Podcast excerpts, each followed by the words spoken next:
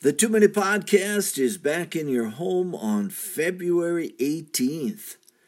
Under whose wings you have come. Ruth chapter 2. Ruth is a Gentile from the land of Moab, a land that lay to the east of the Dead Sea. The Moabites were kin to the Israelites. David even kept his mother and father there while he was fighting skirmishes with Saul. Worshippers of the god Chemosh, the Moabite people were given to offer humans as sacrifice, a sin detestable to those who follow Jehovah.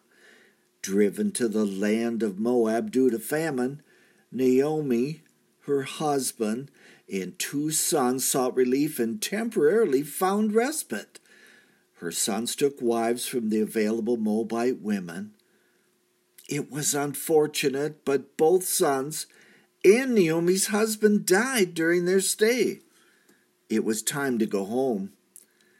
Three began the journey back home, but one returns to her homeland, and the other seeks to follow the one who worshiped the God of Israel. Her name was Ruth. It is a notable decision. This God would become her salvation. Following the lead of Naomi's advice, she worked in the fields of Boaz, who dealt kindly with her. This kinsman redeemer eventually became her husband.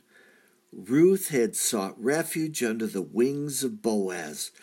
Her faith in him was well received, and her offspring was found in the lineage that brought forth the Messiah.